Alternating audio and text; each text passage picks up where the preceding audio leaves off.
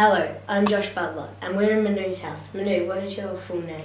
My full name is Emanuela Izepi, but most people know me by Manu, which is much easier to remember for most Australian people. Why did you leave your country, and when did you leave? I left my country, which is um, Italy, in uh, 1987, and I left because I met my partner, husband John. John is originally from Launceston, and so I came down to visit. And after a few months, we decided to apply for a residency, and I decided to stay and live in, in Tasmania. Yep, and how old were you when you moved? Nearly 26. Okay. I was, yeah.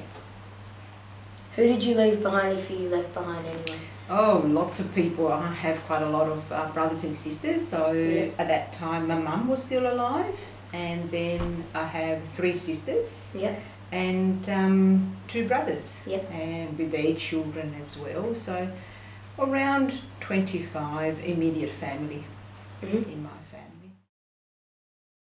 All right, so you can see a, a photo here of all of the four sisters and mum.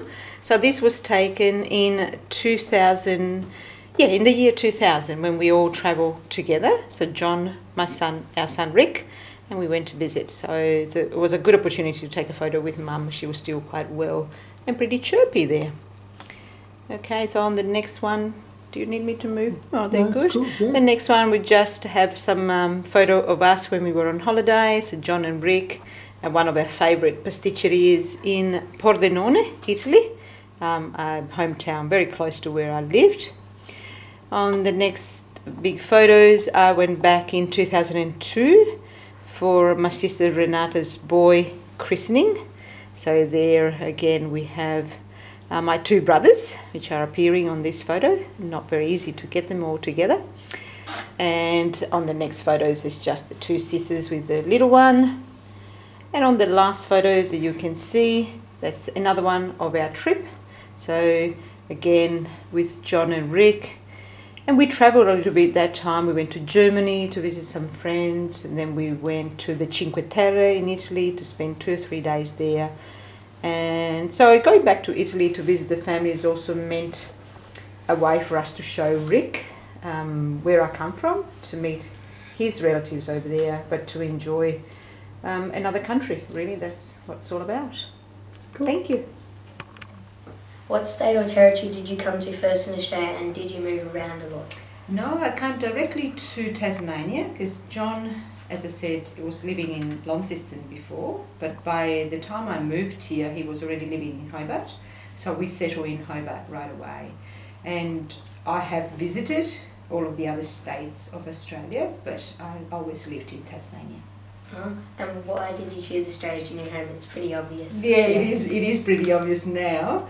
But uh, look, we had a bit of a think about. It was either the matter of we will stay and live together here, or John will move and live together uh, with me in Italy. But it seems at that time was an easier choice for me. I loved um, a different, a bit of adventure, and I loved a different place, and I wanted to learn different languages. So that was really good. Okay. How did you adapt to Australia? Like, what did you have to change? Uh, look, the first year was quite hard. My English was pretty poor, Mhm. so I had a lot of help from John and his family, which incidentally, his family is from Italy, his mum and dad, so that was a good support there. Um, adapting to a much quieter lifestyle, that was a little bit difficult because Italy is very busy, a lot of people around, lots of things to do. So Hobart was a little bit too quiet for me, but you kind of get used to it and then you make your own life. And was it hard to live in colder weather? Um, it Tasmania is actually quite very similar to where I come from in Italy. We have four very distinct seasons. Um, I must say, perhaps the only difference here is the houses or the places of work are not that very well um, insulated. So that's what I found difficult at the beginning. Um, Yeah. That indoor wasn't that fantastic. How did you get to Australia? And was it hard to get on? Uh, I yeah got here by plane, so it was a, a not a very hard journey. It was the hard part was that I was on my own. It was the first time I was flying, and the first time I was flying out of Italy as well, so that was quite a long journey. And my English, as I said before, was quite poor, so I only had a basic understanding of most important words if I needed to ask for help or directions and things like that. But I made it. I was very tired when I got here. In 1987, Manu travelled by plane from Italy to Hobart, which took about 20 hours. What did you regret about leaving your country? Um, not so much regrets as in the difficulty of missing your family and not having the opportunity to go and visit as many times as you want to. So, of course, that's a lot to do with finance. Uh, I feel that I've made the right choice for um, our family now, with our son being born in Tasmania and be quite happy where he is. So, it's not regrets, but it's a difficult choice to yeah. make, nevertheless. What did you think Australia would be like before you came here? I had a bit of an idea that it was um, probably a little bit more wild, and that you always hear the stories about you know animals running around everywhere and jokes and things like that. But John did give me an idea that it was very similar to where I lived, um, and it gave me a very good idea that the people were very friendly, which was exactly how it was. I got so much help when I was here as far as work and getting around and the like. So I never really felt that it was terribly hard, but challenging, that's for sure. Yeah.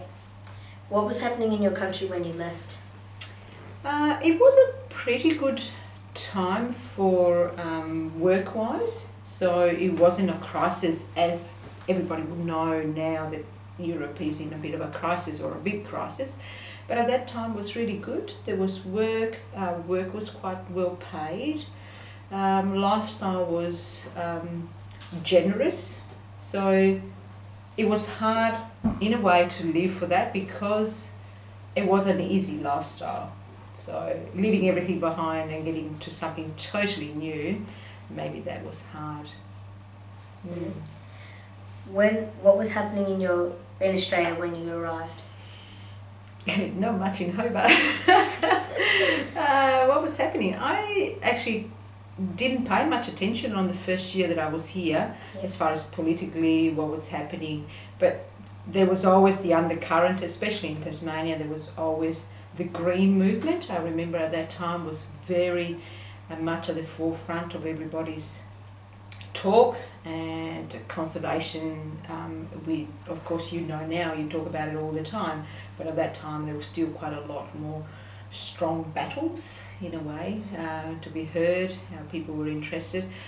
Um, as far as politics, were very quiet. Uh, I'm used to in Italy we have oodles of um, different parties, up to 25, 30 parties. Here was only three, so it was much quieter lifestyle as such.